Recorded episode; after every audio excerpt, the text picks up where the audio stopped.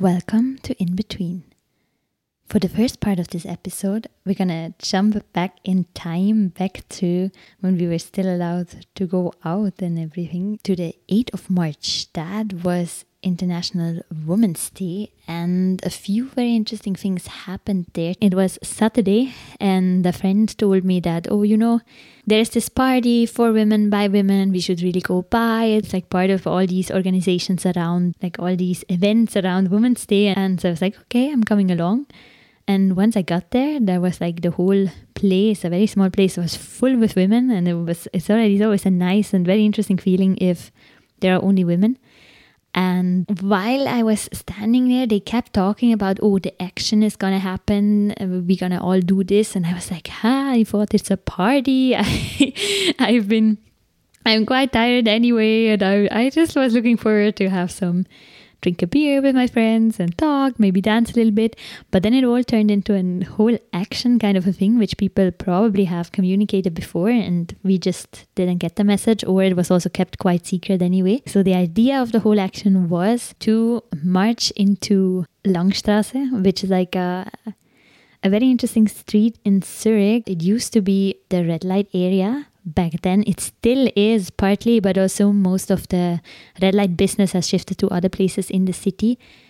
It used to be very cheap, so I feel it's a place where a lot of students went for partying and drinking, and where a lot of migrants also live and have opened their shops. And it has this very special charm, which is mixed of all of this. But by now, it somehow has been gentrified more and more. So, like more and more fancy chain restaurants and so on are getting in there. More rich people are buying apartments there. So, the whole constellation and flavor of this particular street or this particular area in the city started to change, but it's still very interesting to observe.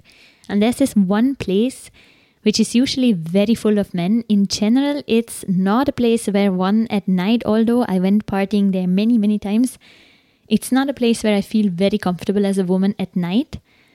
Let's say if I'm alone, if I'm in a group, it's fine. But if I'm alone, I feel like I'm getting catcalled every now and then. It's I rather walk home quickly. I rather so it's not the most comfortable place. And there's like one little square in which it's basically the worst. And that's when people talked about this action. That's when I was like, I immediately knew which square because just the way it felt, which is also quite interesting. So the idea was to reclaim nightlife or to basically reclaim women's space in nightlife or let's say a safe space in nightlife. And the idea was to do that by on the one hand like having a chair kind of a chariot with a collar and the collar would drop the whole way and people would walk after the chariot. And with their feet they would leave their footprints in the space and especially in that particular street on that particular place would really physically reclaim that space as a metaphor for the space in the nightlife which women should be reclaiming. That was the kind of thing we participated.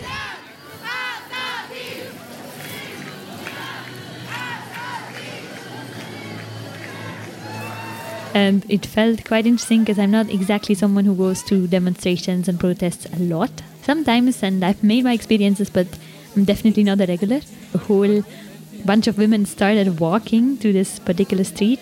Some of them carrying their chariot with the collar. There were loudspeakers. There was music. Um, it was like a feminist radio that they were playing, and they were specifically also talking about things like reclaiming space, re- reclaiming nightlife, and so on.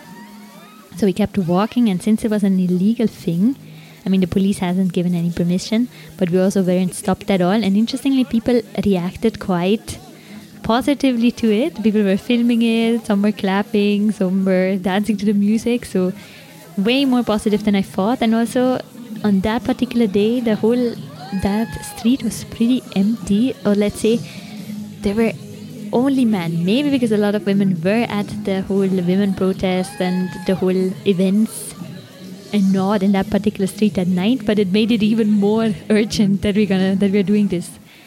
There was also a figure had been built, like a figure, uh, like a white figure, a white male figure, and uh, the idea was to burn this figure right then and there on that particular square on that International Women's Weekend And this figure, on the one hand, was uh, representing patriarchy, basically.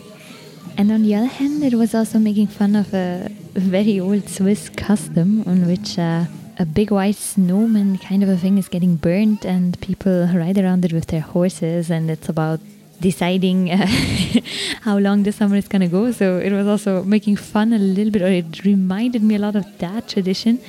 But especially, it was uh, supposed to represent patriarchy, which is about was about to be burnt.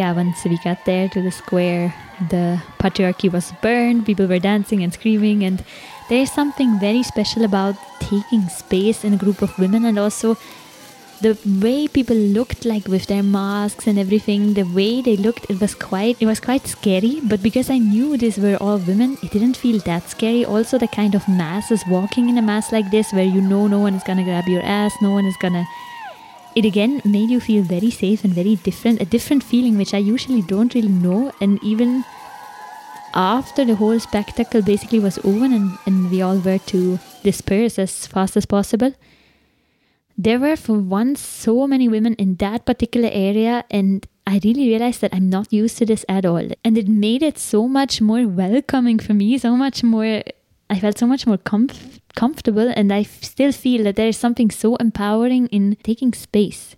I cannot even put it in words, but I think after this action, it really opened my eyes for how much there is a need to reclaim certain spaces in the city. Yeah, and maybe reclaim a safe space in nightlife also.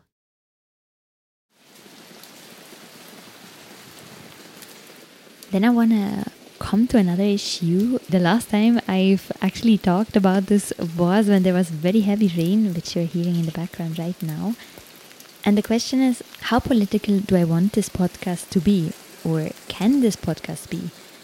Because in this time of Corona, where political debates are there all the time. In the time before, with the whole protest around CAA in India, with all the communal violence, or also with the entry, the entry of this very episode about feminist politics, if you want to call it that, in Switzerland, already makes the case that politics are all around. And it has happened to me a couple of times before that Indian friends came to me and told me, I know you're only doing that podcast for your family and friends, but this political issue is really important and you know the public needs to know and uh, you should podcast about it. And i always find myself in a dilemma like in a clinch whenever this is asked of me. And i'm wondering on the one hand does my podcast really follow a structure that would allow for so much politics? Because it's not a format for political debate or anything. And on the other hand also the question or more actually the fact that i know that i don't know enough about especially indian politics and maybe also other politics that i think i wouldn't feel comfortable enough sharing my opinion even if i of course have opinions to a lot of issues. And especially when i'm in switzerland and i'm not there to experience or see certain events. And i have to rely on what friends are experiencing and telling me. And I do find these conversations and discussions about politics with friends in India very, uh, very inspiring, and I, I love them. A lot of my friends always seem to be like foreign, foreign correspondents when they send me these voice messages. But at the same time, I do find it kind of risky to just rely on friends' descriptions and the way they see certain issues or portray them without actually knowing what kind of biases, what kind of prejudice, or in what way these reports are colored by these same friends. Because of course, whatever you're listening on my podcast is always colored by by my own biases. But I think I find it way more difficult to to locate the same things with friends, and I wouldn't feel comfortable to just rely on what other people tell me. But at the same time, there are issues in Switzerland, or even the entree of this episode. I strongly believe that the person is political and politics will kind of keep coming up. And therefore, also, this question keeps coming up how political should I be? Do I want to be? Can I be? And uh, I just wanted to talk about this issue because it has been, yeah, in my, it keeps coming up as a question in my head. Then I'll again need to talk a little bit about my topic, my reading, whatever else comes with my PhD. And I started reading a lot of literature and a lot of books. And I would like to document a little bit what that has been about, things which fascinate me, things which are problematic. And uh, yeah, so to start with, there was one book I read.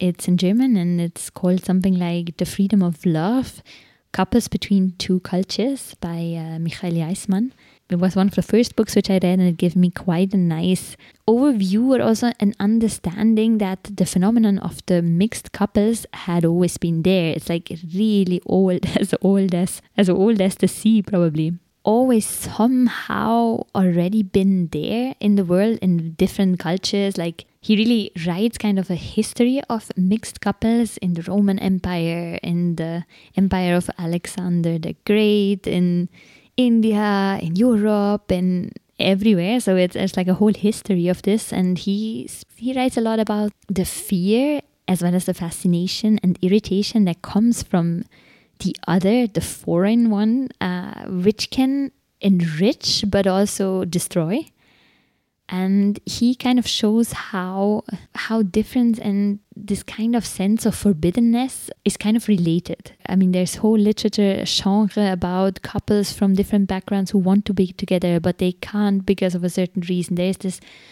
possibility or this suffering because of the impossibility and this like a whole topic which keeps coming up everywhere always and it's a lot also about equality being equal or not equal and how is it decided what is equal or not and when can mixing happen? When is it allowed and when not? So that was also a very central thing in the book. Uh, belonging mixing yeah, equality, all of these topics are explored in many different facets with uh, color, religion, social standing, language, nationality, education, financial backgrounds, uh, and so on. When the history of these mixed couples came to the newer couples, it was a lot also about the fact that in a lot of the couples in our times, or I wouldn't say in our times, but a few decades earlier, the problem was not that people, the two people in the couple, were too culturally different. It was because most of them had a very similar view on life, like some kind of ideological endogamy, how he calls it.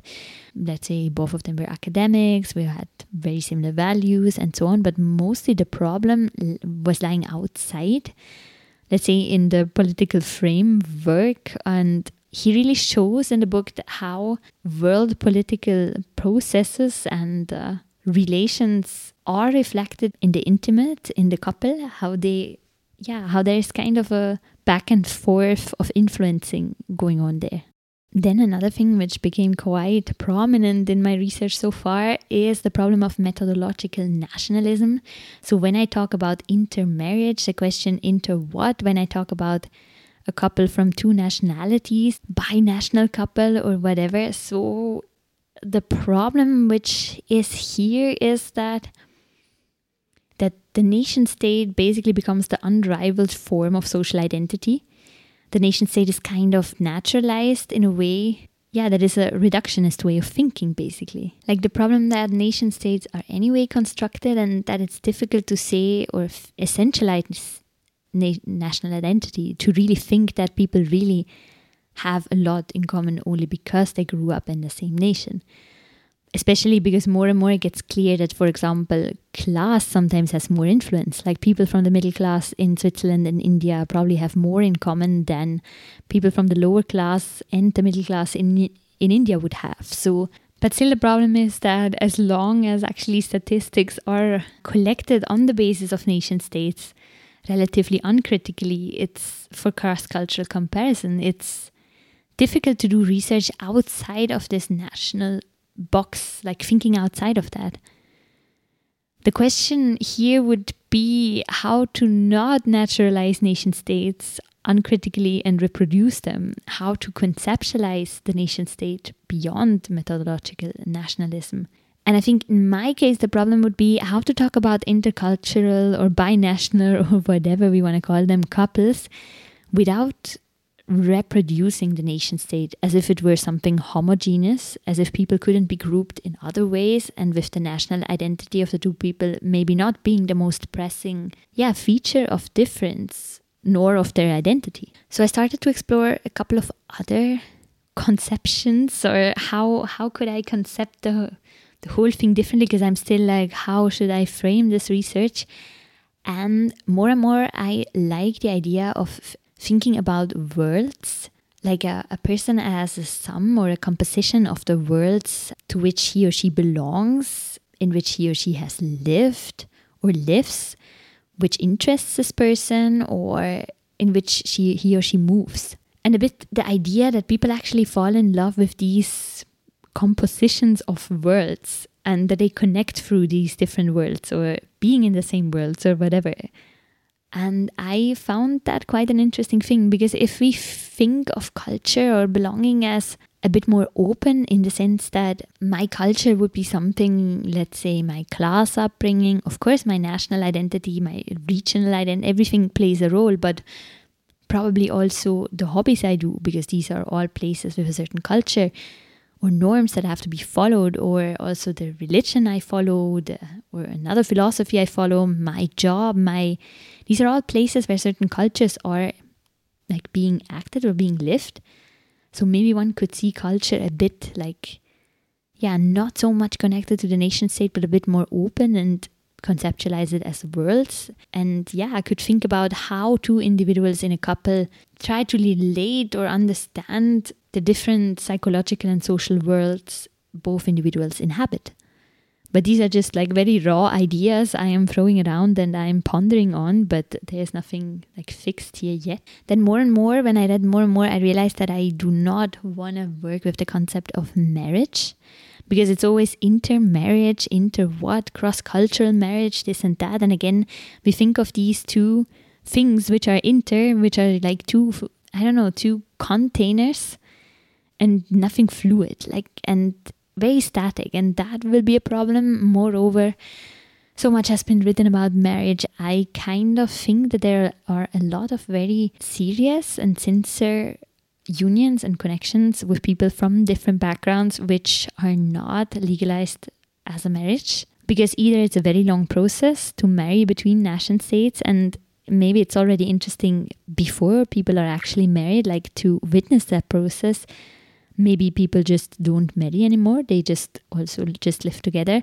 Like or if i would only look at marriage i would rule out a lot of people who could also be interesting. For example also widows or divorcees people who had been in these kind of unions. So basically i'm just kind of interested in people from different backgrounds who transgress certain boundaries certain maybe yeah, challenge moral universes for some reason. Initially, I thought I'm going to look at couples where one partner is Indian and one partner is from some foreign country.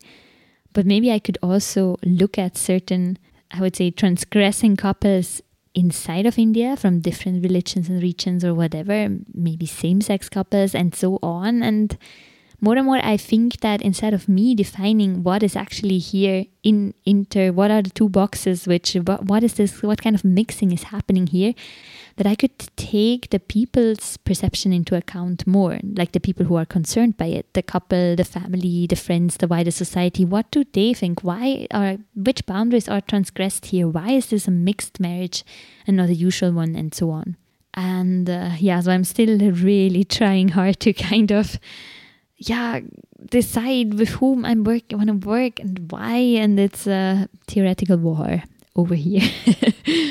uh, moreover, I'm very interested in uh, social transformation also connected to these couples like what are the social implications of such a union how does it contribute to social transformation and because such unions kind of reflect the boundaries that or the separate groups within a society but at the same time they bear potential for change. And I'm kind of interested in this duality. I'm also very interested in the topic complex of uh, subjectivities in a transnational context, as well as identity and belonging. Kind of the possibility of belonging to more than one ethnic and cultural, yeah, localities simul- at the same time. Or kind of the thing that the eye seems to have the possibility to move from one position to another according to changes in time and space. And uh, a couple of texts I read also make the point that we shouldn't talk about identity as something fixed, but we should be talking about identification as a never ending process, as something kind of fluid.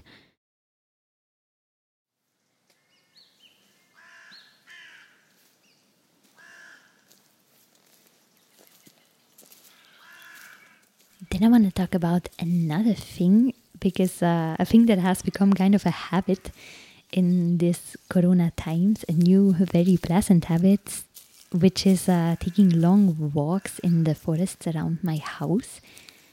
And i really like it. I find it so beautiful. And sometimes it seems to me as if i've discovered a new like secret world like kind of a bit of a fairy tale world that i didn't know it exists so close to my house. So i take the, these long walks and i'm really yeah, amazed how fast you're in the middle of nowhere, in the middle of trees, and uh, find it somehow very, yeah, very relaxing and a very interesting new habit, and yeah, kind of a new relation that I found with the nature around my house. And uh, some most of the, the time I take these walks alone, sometimes uh, with my sister, which is also fun, and uh, on one of the walks a few days ago, I was thinking a little bit about the fact that it's actually also part of my PhD that I am teaching a course, and the course I'm teaching it's kind of made for me. It's about methodology, a course in which every student has to design an individual research project and then execute it. So the, stu- the students have to decide what is my project about, which questions does it answer, where do I do it, and all of that, and prepare the whole research design. And within this whole research, they need to um, practice certain methods, like for example, participant observation or interviews and yeah, I really like the course. It's so interesting. It's so interesting that actually I get to choose like certain sessions and what we're going to look at in these sessions, and that I can finally teach what I think is relevant or what I feel like never someone has taught me this, and I had to learn it by myself, kind of. And now I want to teach this to my students, or I want us to have discussions about this. And yeah, so far it was really interesting the preparation that I really had to ask myself again so what's important in an interview? What do i want them to know or to think about? What's important in participant observation? How do i create a research project? How do i create a research design? How do i find a topic? And probably the thing i have most experience with.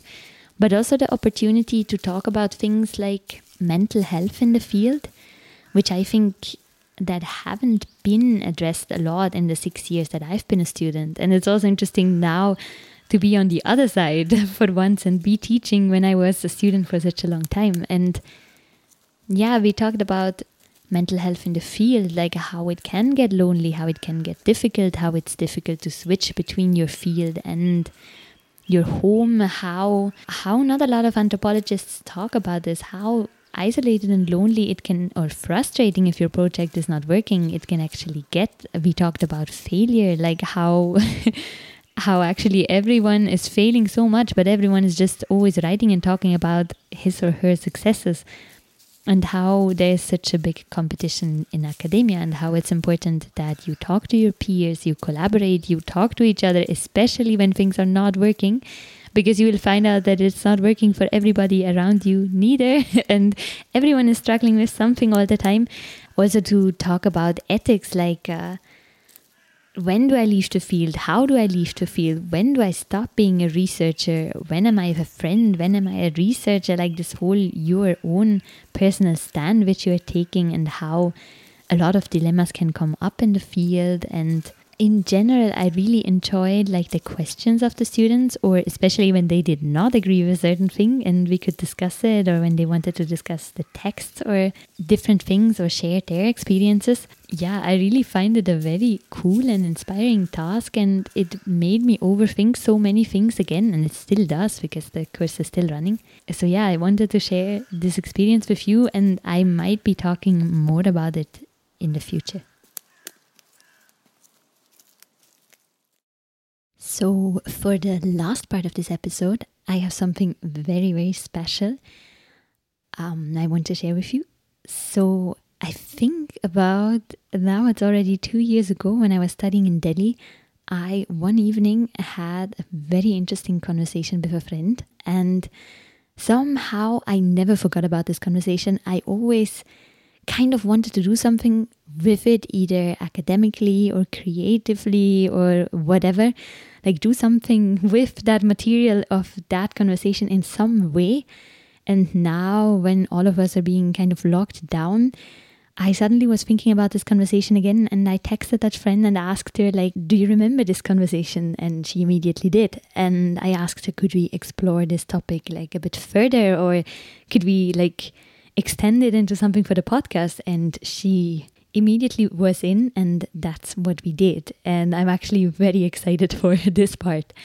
So, back then, our conversation was about books and i remember how that indian friend told me that she she used to read a lot of english novels and english books in her childhood and how she sometimes felt that the surroundings in which she lived were so different from the surroundings in which these adventures these kids adventures in the books took place that she somehow felt because certain either like certain trees forests landscape features were not there or because certain foods or certain certain behaviors or certain places were not there in her actual life she kind of felt that she missed out on a very important part of what it means to be a child like what childhood is supposed to be.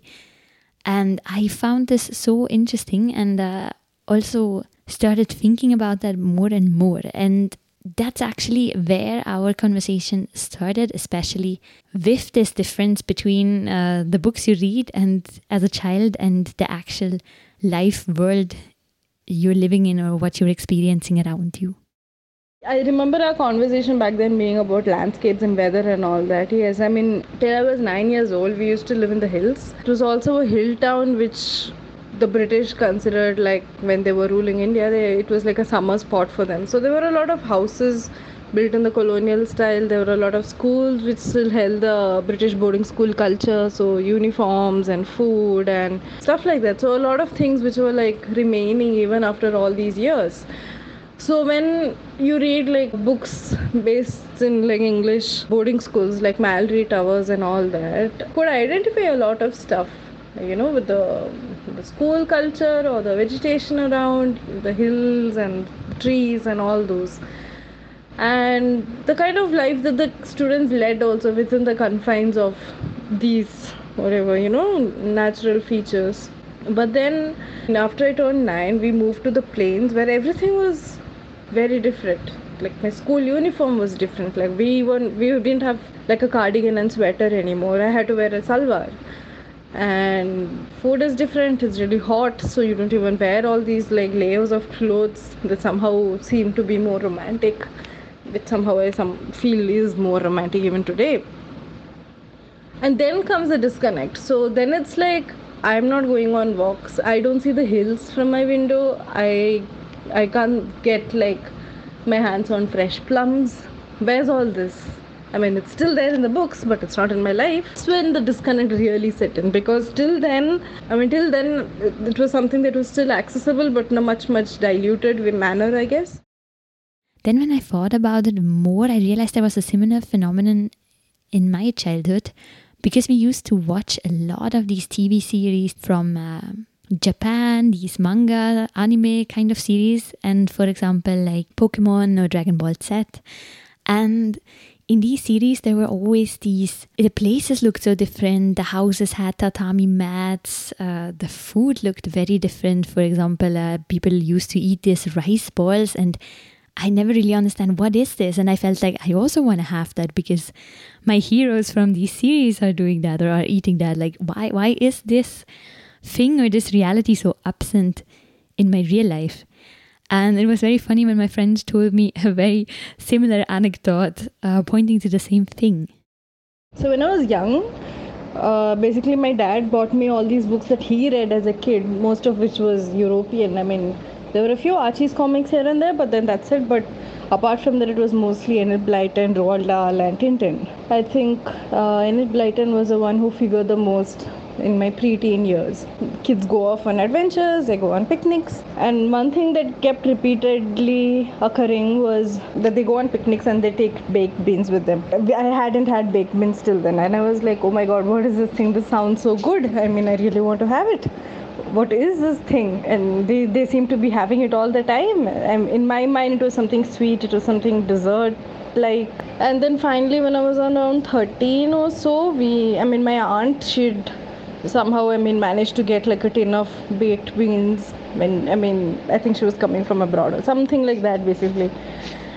And I was so excited, and so she got this tin for me, and then uh, my mother was like, "Okay, so we're going to have baked beans tonight." And I was like, "Oh wow, baked beans! Finally, my childhood dream is coming alive. I'm going to eat this marvelous thing." And yeah, she opens a can, she heats it up. I don't know what's happening, and then she serves it, and she's like, "So this is baked beans, which is just plain kidney beans." and in sauce and I was disappointed. It all just like came crumbling down. It was nothing like what I had expected. I think this anecdote is kind of revealing to me about how disconnected the world of the books that I read as a kid was with the actual reality that I lived in for most of my childhood.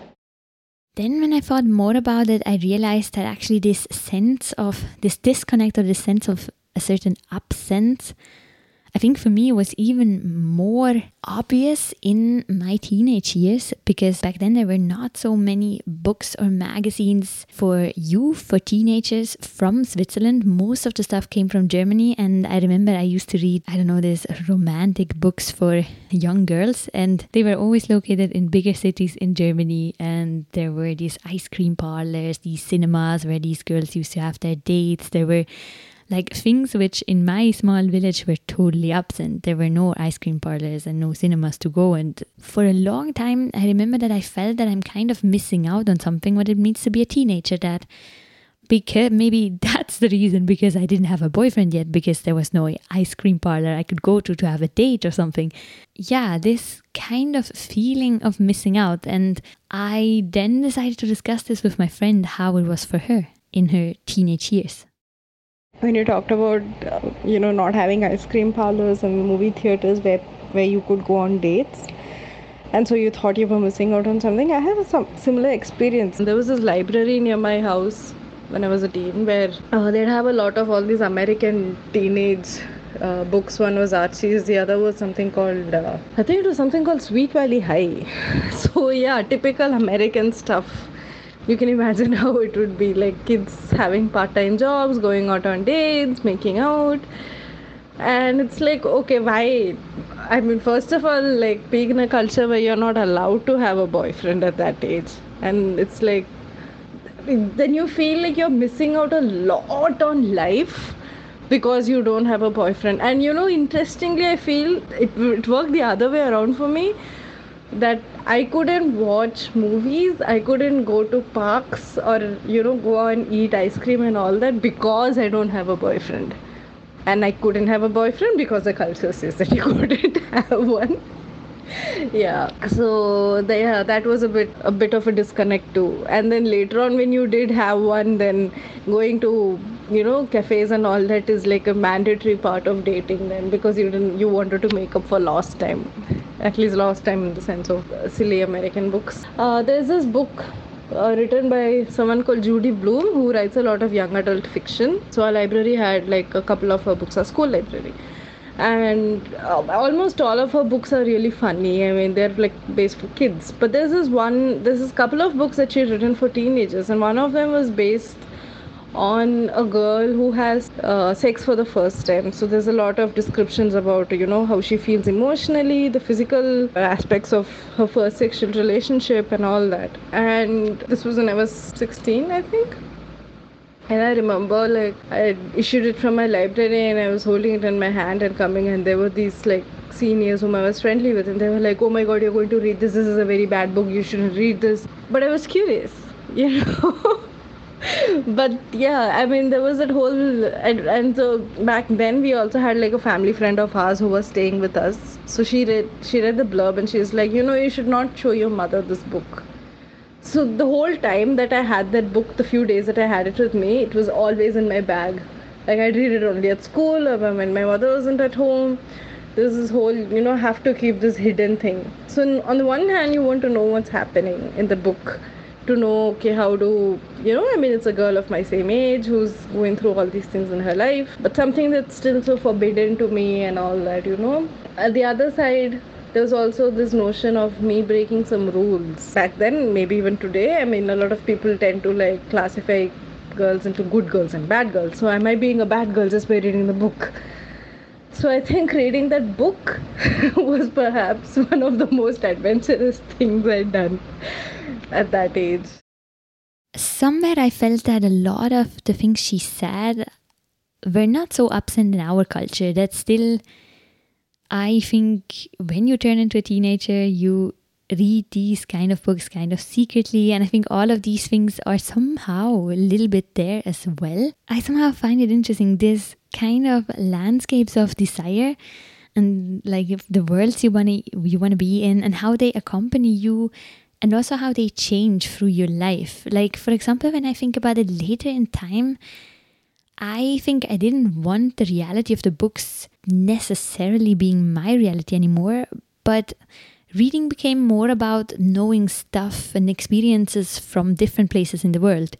For example, I was a huge fan of this Swiss author who writes about the Native Americans and all of these stories, and especially the heroes were always women and I really, young women, and I really liked that. And I somehow really enjoyed these books where you learn something about another culture. Okay, maybe this points to the fact that I was for sure going to become a social anthropologist. But still, some at some point, I didn't want that reality to match anymore with what I was experiencing here, but I wanted it for uh, as an escape or as a mean of to fantasize about something different or a different life. And somehow I also find it interesting how one could think about one, one's whole biography according to the different books one has read during the course of one's life. Yeah, it's quite interesting to look at biographies through book. It's actually really true. And you're also right. I mean from from a point where it was okay, I want to live that life to coming to certain aspects of the book. I mean I mean from books you try to find similarities, no? You try to find a way to connect across places, across generation through characters in the book. Beyond a certain point, apart from looking at what, what you have in common with these people who share the similar circumstances, I think it's also a way of trying to find out what you have in common with people who don't have these circumstances. I mean, who come from different situations in life. Like you said, it's also a part of learning about them, but at some deeper level, I think you also want to feel a connect with them. I mean, I'm talking about fiction here. Then in the end, I still felt like asking that friend, but what about Indian writers? Like, how do they fit into your reading biography in a way? And uh, she told me that, of course, Indian books and comics were there in school. There were, of course, stories about their national leaders, mythological stories, and how Indian writers later became important.